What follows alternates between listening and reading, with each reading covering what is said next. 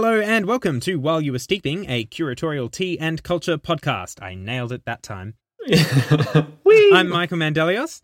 I'm Hayden Rogers. We're up to part three of our tea trade tales, and this last installment is uh, on the Opium Wars, the, the Great Opium Wars between uh, England and, well, eventually England and France and China.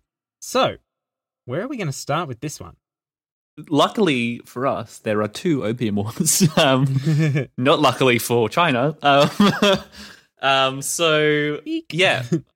yeah, let's I guess start with the first one because Yes. re- we really we need to set up That's right. this thing. But I guess yeah. So we've talked about the East India Trading Company, uh, how they were sort of you know a bit desperate for tea, uh, and this is sort of the peak form of their desperation is the Opium Wars. Yeah. So basically, at this point, uh, we're we're in the early 1800s, so the 19th century. Um, when I say early, I mean uh, around the 30s, leading into the 40s.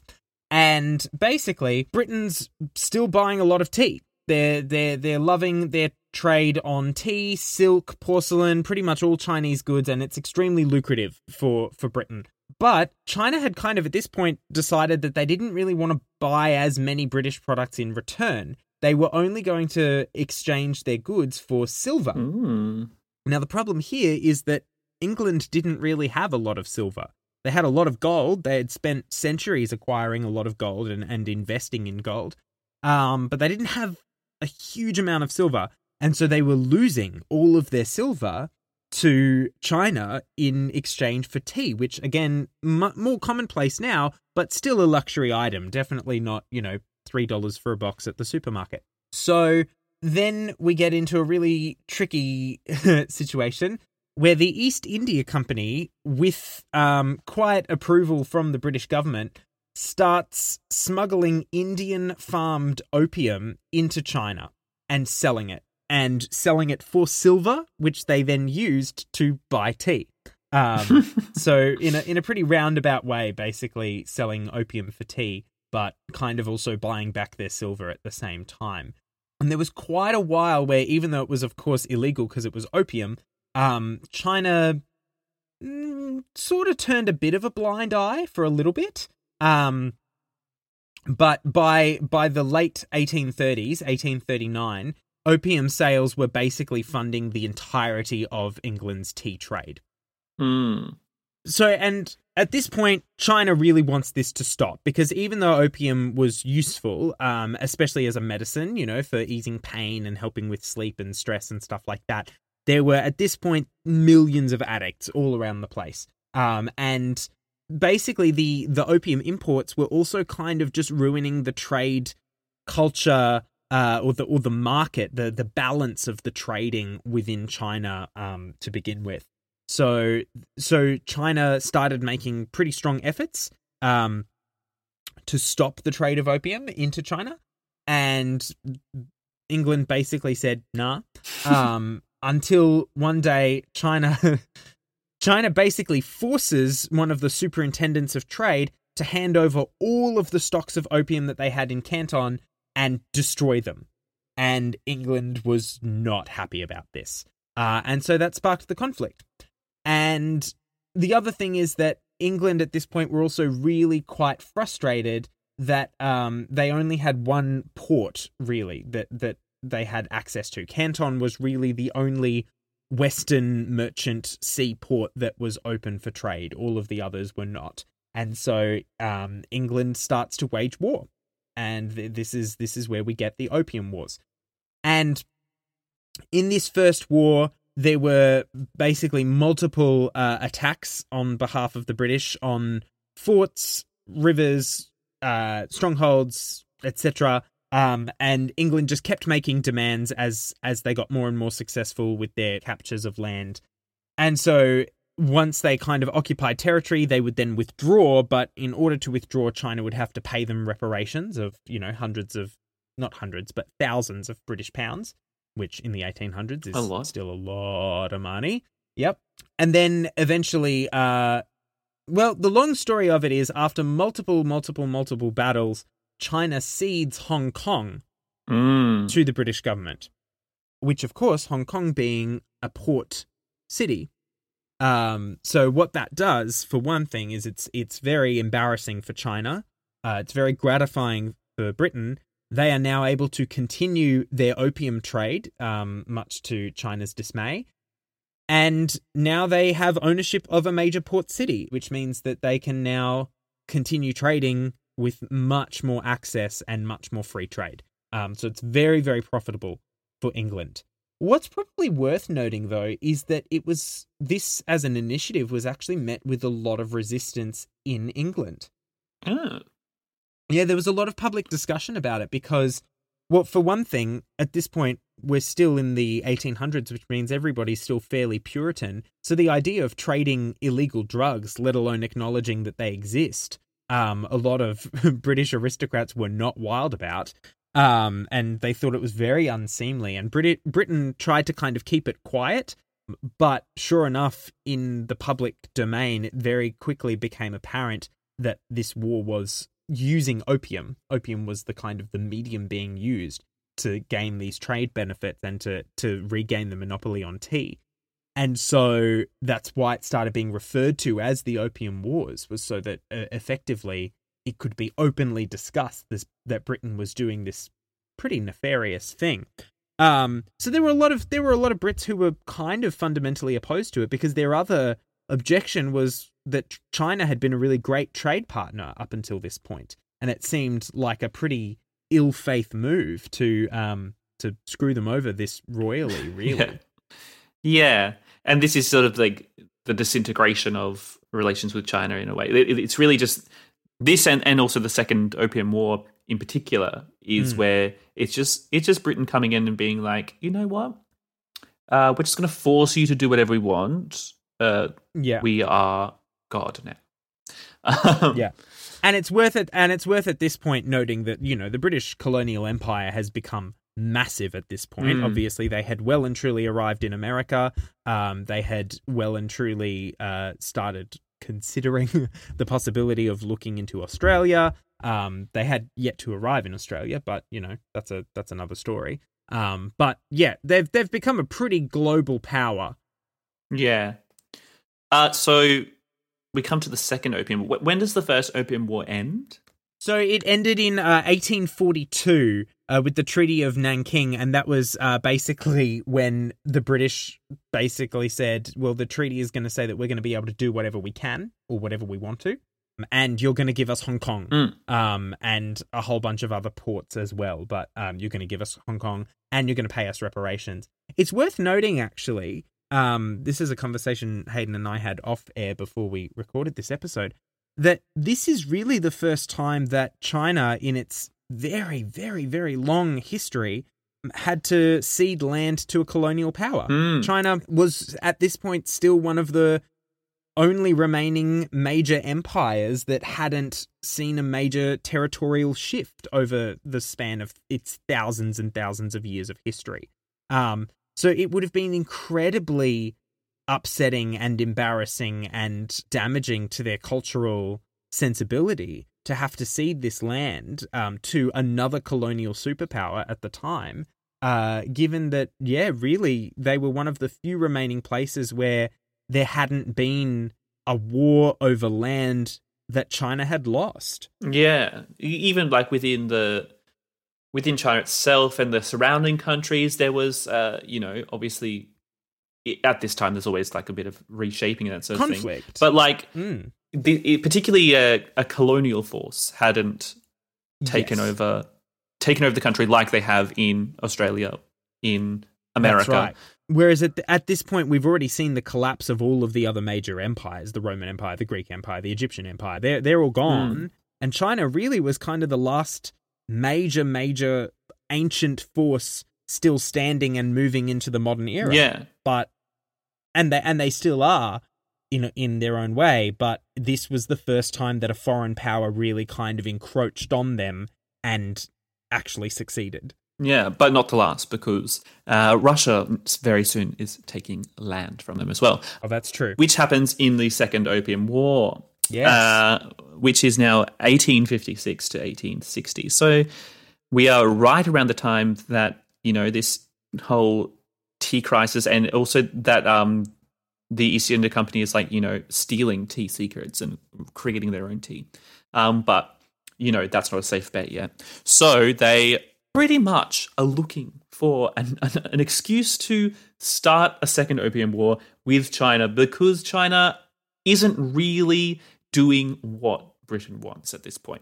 They are, you know, being a bit slow with this, uh, with the uh, sort of agreements of the treaty, and Britain just wants to force them to do their bidding. You know, basically just allow free trade with Britain, give us exactly what we want.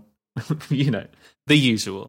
So it's worth noting that at this time, China is dealing with the Taiping Rebellion, which is essentially a huge civil war where the Taiping Heavenly Kingdom is trying to overthrow the Qing dynasty. So the Qing dynasty being the people who are, uh, you know, liaising with Britain. Mhm. So it's, it's war on it's international war and civil war at the same time. So not a great time for China. Uh, also, just so happens the Taiping Heavenly Kingdom hate opium, and they are trying to destroy opium wherever they find it, uh, which is harshing Britain's buzz because that is how they are paying for tea. Mhm. Still, as we know. Um, and really, the only, as you said, like at this point, this is literally the only way that they are paying for their tea addiction by getting people addicted to drugs. Uh, so basically, the inciting incident of the Opium Wars is the governor of Canton. He captures a boat he suspects of piracy, but the boat is registered in Hong Kong, which is now British owned land. So they're technically capturing a British ship, and the British are like, oh, they've uh, declared war. so they sail up to Canton, up the Pearl River, and attack Canton. So then after this, Britain sort of forms their alliance with France. So this is where France gets involved because basically France is like, I want a piece of this war as well. You know, I, I basically want trade, free trade with uh, China. So they join forces and they capture Canton. And then they sail up the coast of China, destroying things, just causing havoc until the Emperor of China is like, okay, let's talk, let's sign a treaty. So they signed the Tianjin Treaty, which gives Britain, France, Russia, and the US, which did Russia and the US were like pretty non-committal to helping, but they did help slightly, so they got in anyway. Um, it gave them the right for free trade throughout China and also free roam for their citizens throughout China, which is kind of that's terrible, really, like kind of crazy. Um, there's actually then more conflict because obviously China isn't super happy about this, uh, which ends with Britain burning down the Summer Palace Wow. uh, in Beijing and forcing China to sign the, the Treaty of Beijing, which then um, gives more land to Russia. So in the previous treaty, they had to give land to Russia. This gives them more land to Russia. Actually, maybe it w- the initial land grab wasn't part of that first treaty, but at any rate, Russia gets more land and Britain gets more land around Hong Kong. I think, and also I, I read somewhere that they call these treaties later on the unequal treaties or something. It was something similar to that. Did you read anything about this, Michael? I can't remember the the names of the treaties, but I know that like in Chinese history, this is still taught as being the beginning of like a century of shame, basically. Yeah, it's kind of terrible, and well, definitely terrible. And yeah, it's just it is wild to me now thinking about like back all the way back to our Boston Tea Party episode, and then uh, to this one, just like how much tea has been at the center of these things. Like you know, America created by the American Revolution, which was started by tea trade. You know, Yeah. war over tea trade. Yeah. Hong Kong, like f- formed as a British state by tea trade. Yeah. Like- it's nuts. It's absolutely nuts. And also really interesting seeing the, the common behaviors of Britain across all of this time. I mean, you know, be, being being Australian, Hayden and I obviously are fairly well acquainted with the pretty gross colonialist um, agenda of England spanning back a very Yeah. long time. But it's really interesting going into the depths of all of these events and seeing it in effect every single time. Mm. And even the fact that the methods are similar as well. The fact that, again, like they, the way that they found their way in was by recklessly introducing a drug and allowing people to get addicted to it and then having no regard for those ra- the ramifications of that. Yeah. Yeah. Basically, you know, England has some things to answer for.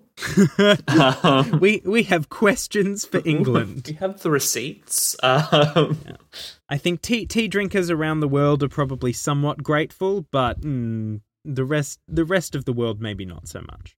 and yeah, it's it's just a bit of a like a, a humbling humbling uh, thing to be researching. I'm really glad we are doing it actually because it's just something you know that you kind of take for granted. You're just like, yeah, tea, but learning about this and its sort of intense and huge, long-spanning history is is very like just eye-opening. Yeah. I feel a bit mind blown at the moment. It's really interesting looking at this stuff and seeing which sources of information feel like they might be slightly biased and which ones don't. Mm. Um, or which ones feel like they might be biased the other way. So one um, one source of contention that frequently gets brought up in um, articles about the Opium Wars is the assertion from the British that partly the communication breakdown that led to the war was caused by by China's reaction to British ambassadors refusing to kneel, or in in Chinese, the phrase that we we've borrowed from is kowtow. Um, so to prostrate yourself before the the emperor is that's that's where we get the phrase kowtow from. Um, and British ambassadors refused to do it because they felt that it was undignified.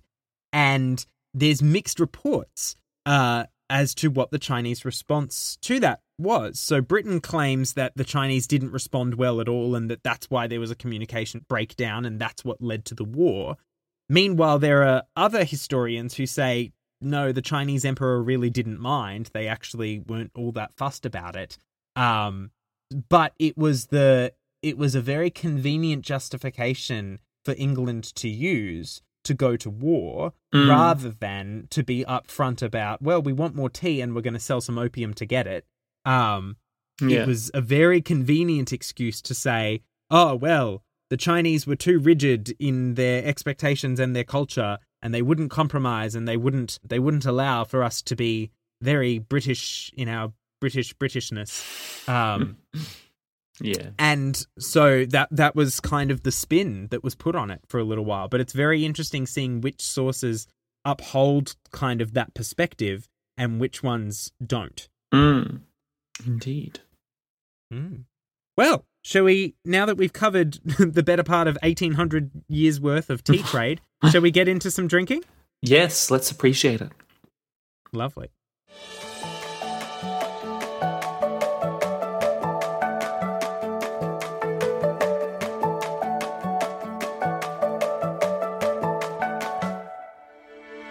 okay so Tea. What shall we start with? Tea indeed. So, Not uh, the Lapsang Souchong. Spoilers, but that should be the last thing we try. yes, we we have a Lapsang Souchong today, and and it is not going to be the first thing we try because we both have a, a, a foreboding feeling that it's going to overpower anything else, and we'll we'll tell you all about that in a minute.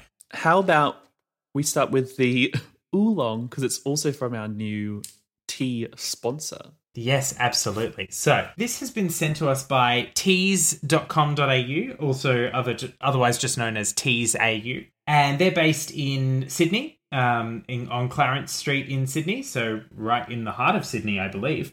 You'd think I you'd think I should know that, but I, I don't know where Clarence Street is.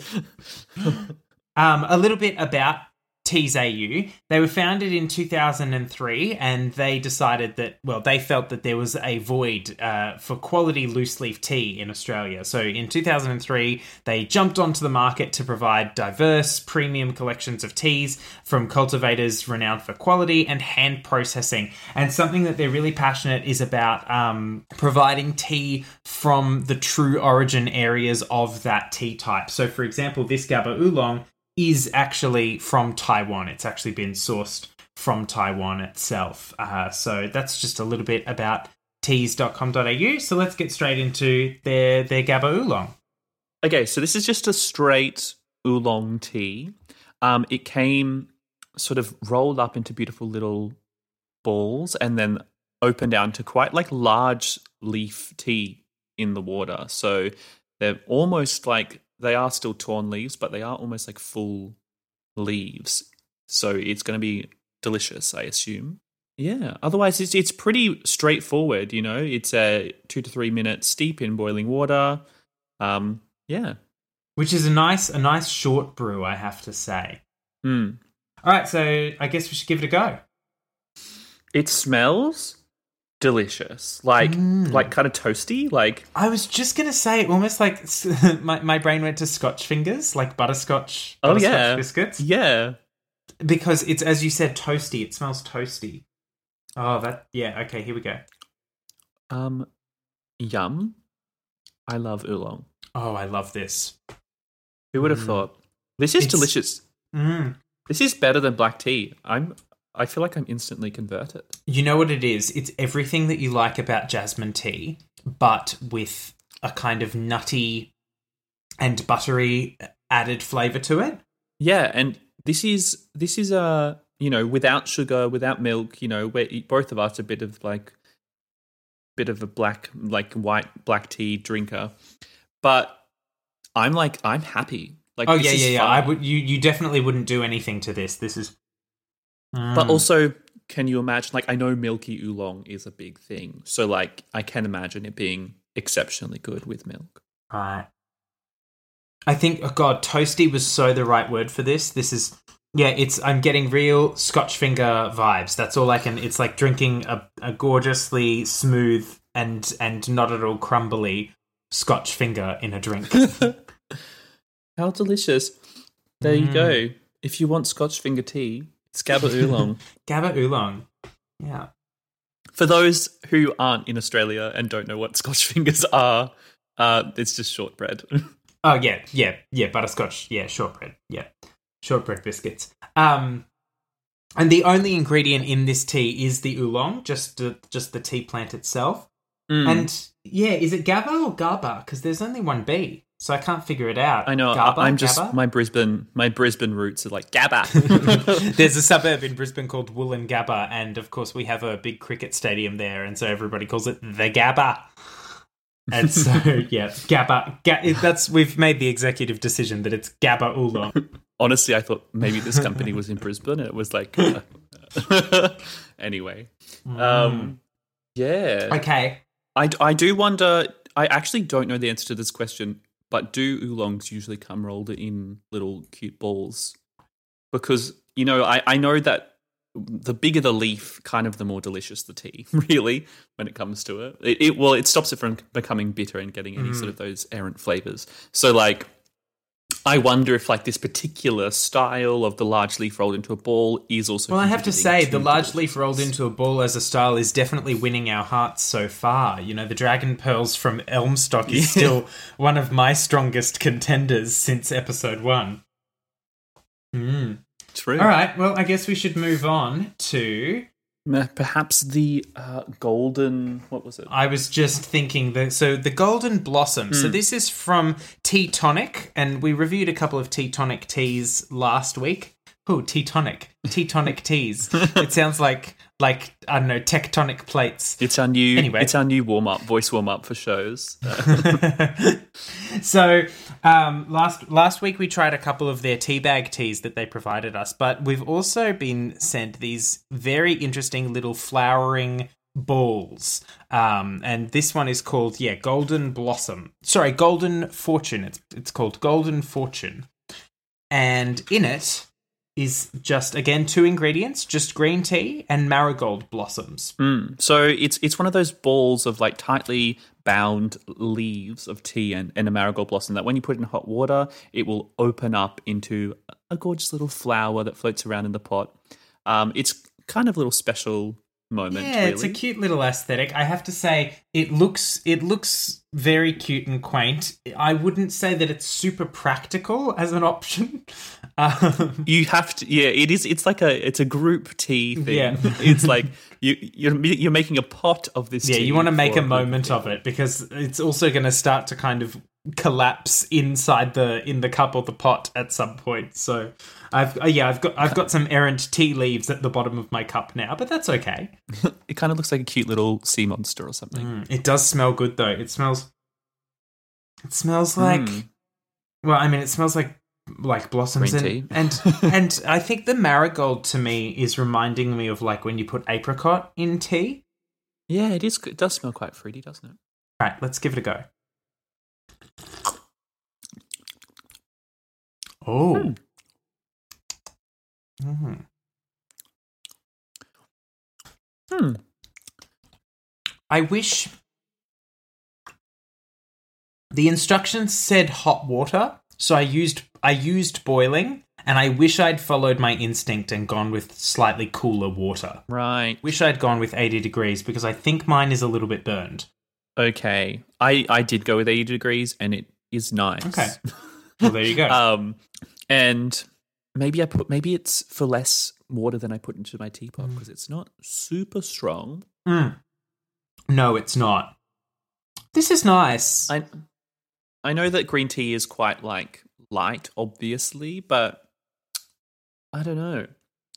this one It's pleasant for sure. It's pleasant. but- I think the thing for me is that nothing is jumping out at me about it. I think I Mm. was expecting the Mm. marigold to be like a really distinct and dominant flavor, but I'm kind of just getting just green tea. I'm just getting green tea. yeah, I do. I do think the marigold is potentially just decorative to make it look more like a flower. Right. That would make sense. Yeah, it's it's nice. It's a it's a fine green tea. Yeah, and I mean that's the ingredients: green tea. So Yeah. Yeah, I'm not I'm not going to be running to the shelves for this one. I think Tea Tea Tonic have a lot of more interesting options available. Lots of Mm, really cool and mm. complex blends that I'm excited to try. This one it's a it's a solid contender, but I probably wouldn't go out of my way to well, I definitely wouldn't go out of my way to buy this, not when they've got so many other good options. yeah, But the the ceremony of it, the the beautiful aesthetic of the of the unfolding flower is is very cute and cool. yeah, I love that. And uh, there's there's many varieties of that sort of thing. Although usually they are they usually are not you know blended with a lot of different flavors. They usually are pretty much straight green tea. Yes. Yeah. All right. Well, let's move on to the next one. This one is also from Tea Tonic, and this one is uh, a bit more complex and very exciting. So we have the Blue Magic Tea. What can you tell us about this one, Hayden? Okay, so this is a herbal tea. Um, it's butterfly pea, chamomile, rose petals, natural vanilla rose flavor. And it's worth noting that the chamomile and the rose petals are both certified organic. Mm, as his tea tonic's sort of mission. Um, so this is a long steep. This is like seven to ten minutes boiling water because it's herbal. Again, as we've mentioned before, herbal teas you can kind of leave them in and they won't go bad, uh, and just sort of get stronger. So yeah, this smells uh, very Interesting. Like, yeah. And yeah. of course, for anyone who um, who's ever had but, uh, butterfly pea tea before, it's it comes out vivid blue, like electric blue, royal blue kind of hues. You know, a really really vivid color. Um, I'm I'm really excited for this. Should we get should we give it a go? yes,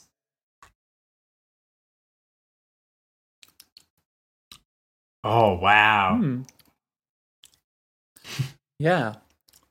It's kind of like because obviously like rose water being a dominant flavor in Turkish delight, it is sort of like a Turkish delight tea, which I'm super into. Yeah. Oh, that's really. It's very smooth. It's very. It doesn't. It doesn't have the kind of kick that I would normally expect for a, from a complex tea like this, and I mean that in a good way. Mm. Like you know, you can get lots of minty teas or or you know sleepy time teas, and they have that kind of well, again that sinusy kind of you know wake, wakes Mm, up your mm. your sinuses kind of taste. But this this is just really kind of subtle and smooth and It is very smooth. and yeah. Okay. This is going to sound weird. Have you ever had you've had chinotto with me, haven't you? I have. Yeah, okay. So I don't I don't know Oh, it might be the it might be the vanilla rose. I think it's the van vanilla rose. Something in there is Yeah, you're right. reminding me of chinotto, which is weird because chinotto is mostly like considered to be like citrusy Mm. with with all of the you know sarsaparilla kind of style to it. But yeah, I think it's that vanilla rose. It's it's giving me real chinotto vibes, and I'm a big fan. It is. It's kind of like the aftertaste, except like the aftertaste is like the first taste of chinotto, whereas the aftertaste of chinotto is bitter. like, Yeah, yeah, yeah, for sure. Mm, I like this. This is lovely.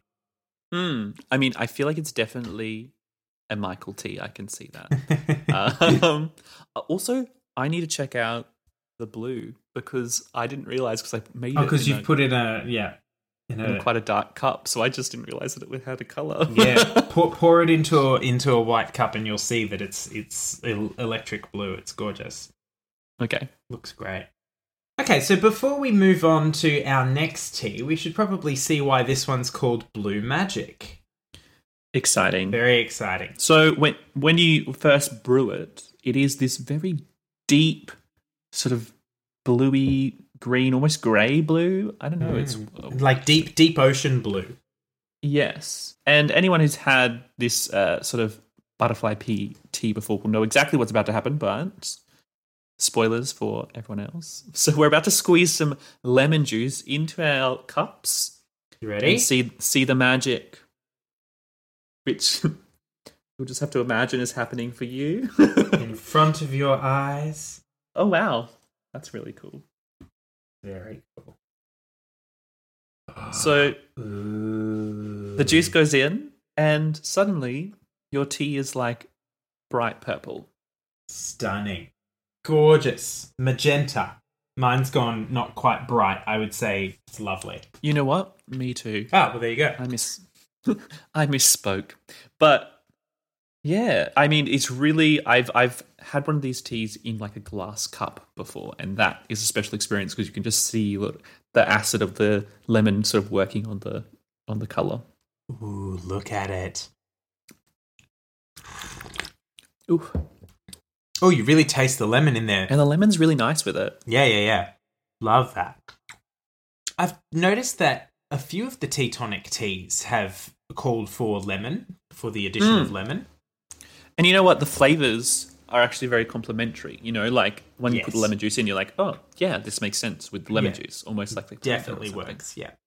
All right. Well, I guess that brings us to our last one for the day, which is our Lapsang Souchong. So we're going back to Teas AU or teas.com.au, um, ones that provided us with the Gaba Oolong, um, the Gaba.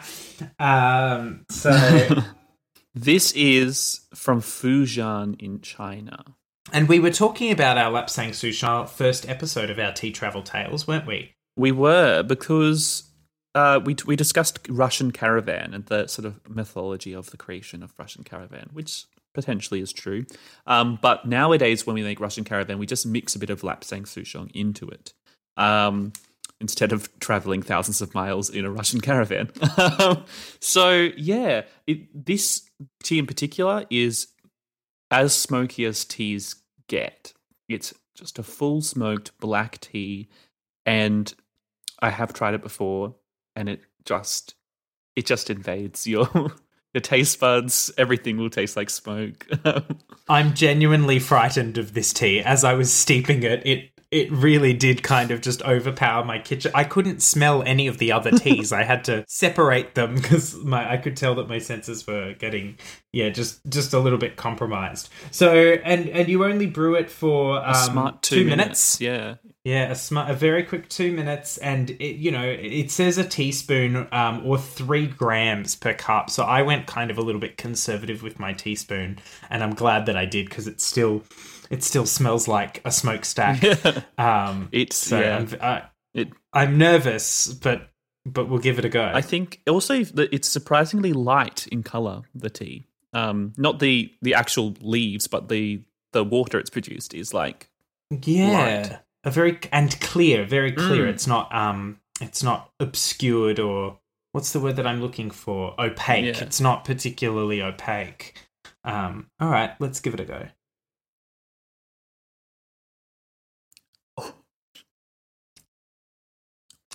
Say, There she is. it's not it's not as hard as I thought it was going to be to to drink. It No, but it's exactly what it smells like. yes, but not as it's not as in okay. Here we go. It's not as intense on my taste buds as it is on my nose. Hmm. mm. Yeah.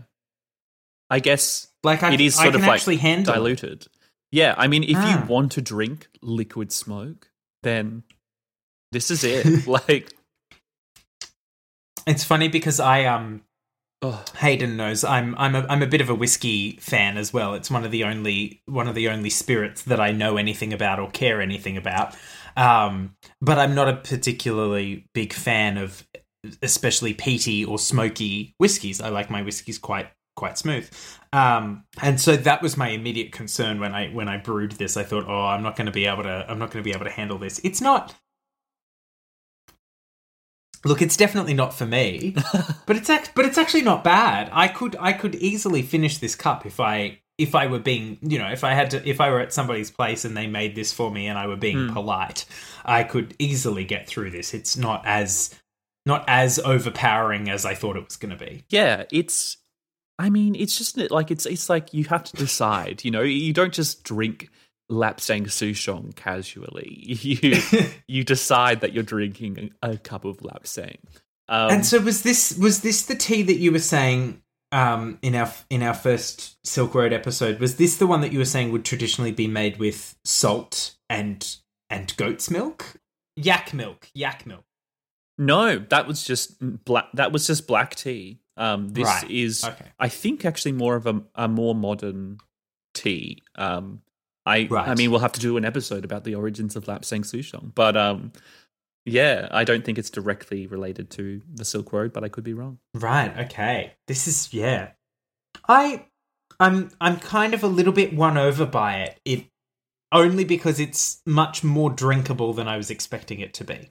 I mean, I just love it because it is such a like talking point. It's such a like fun experience, and it's like an enjoyable experience. It's not like eating a teaspoon of Vegemite or something, you know, like That's a ve- that's a very good point. I think you know a lot of people are buying um are buying like really complex gins and stuff like that purely for the conversation that they'll start. You know, you show up at somebody's house with Shiraz gin or or elderberry gin or something like that, and it'll create conversation. So yeah, maybe everybody should go out and buy themselves a bag of Lapsang Souchong so that they can start a one hour debate about it. But it. can you um if you just like after you've had a taste, if you just start breathing like through your mouth, you sort of can understand what I mean about it sort of sticking to your palate. It you, you can still taste the smoke just through breath. Like Yeah, absolutely.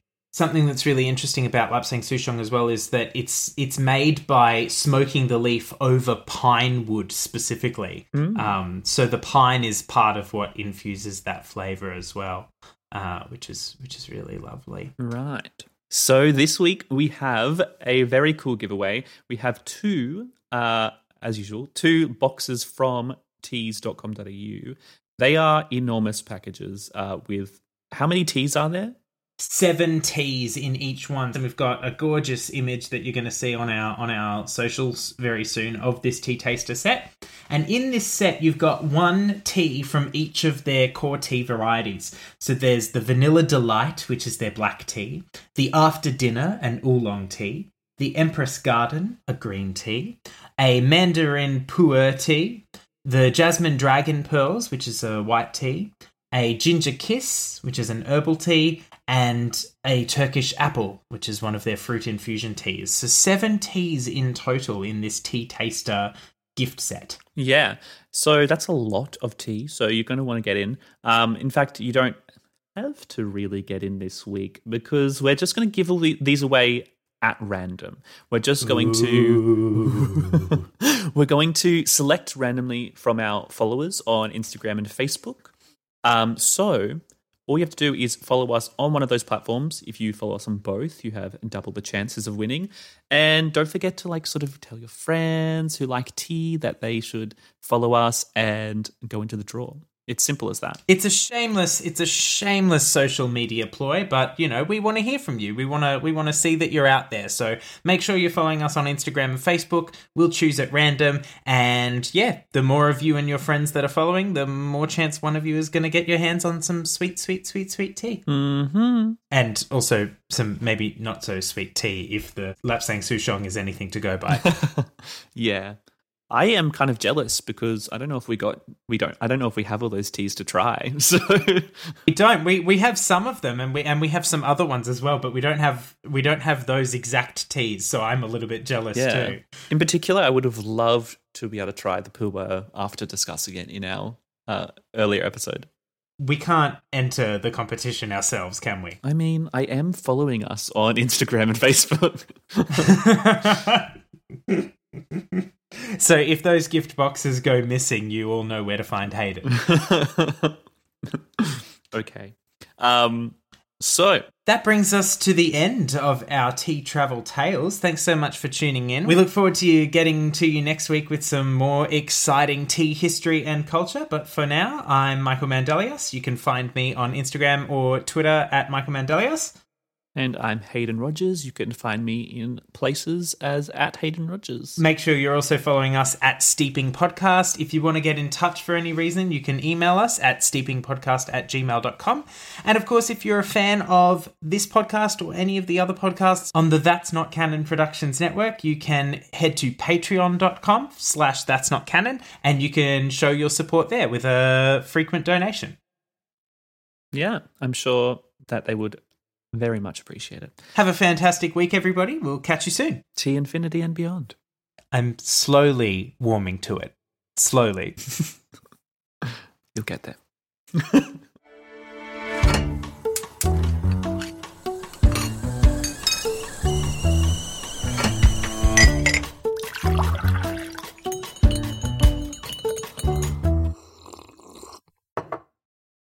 While You Were Steeping is a That's Not Canon Productions podcast.